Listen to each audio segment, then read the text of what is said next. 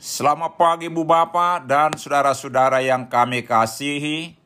Kami dari Yayasan Badan Kerjasama Marturia mengucapkan selamat beribadah di pesta kedua turunnya Roh Kudus di dalam penyertaan Tuhan kita Yesus Kristus.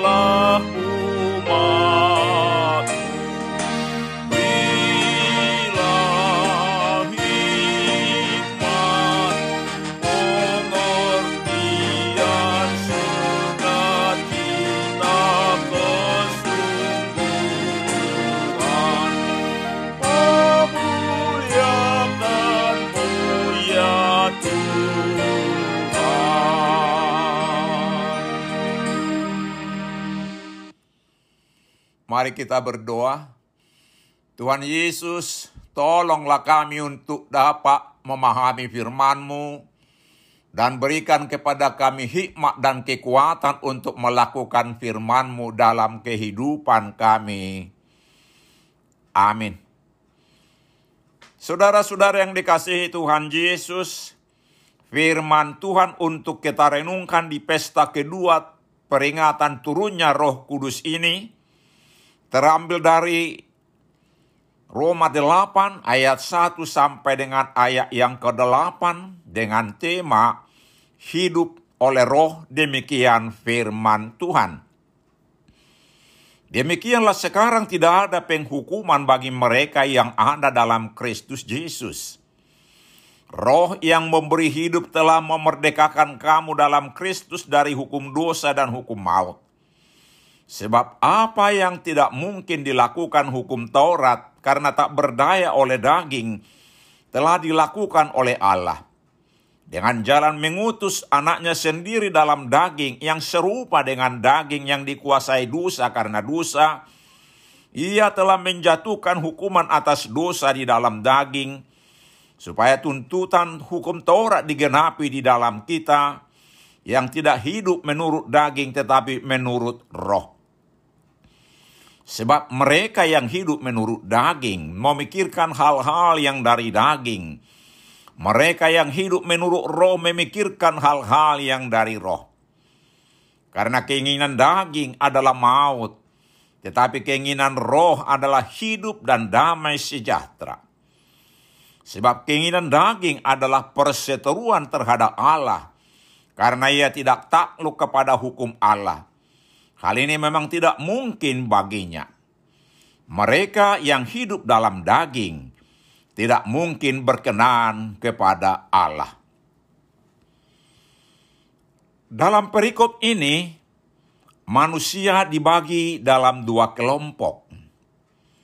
Kelompok pertama yang hidup menurut keinginan daging, yaitu yang hidup mengandalkan manusia.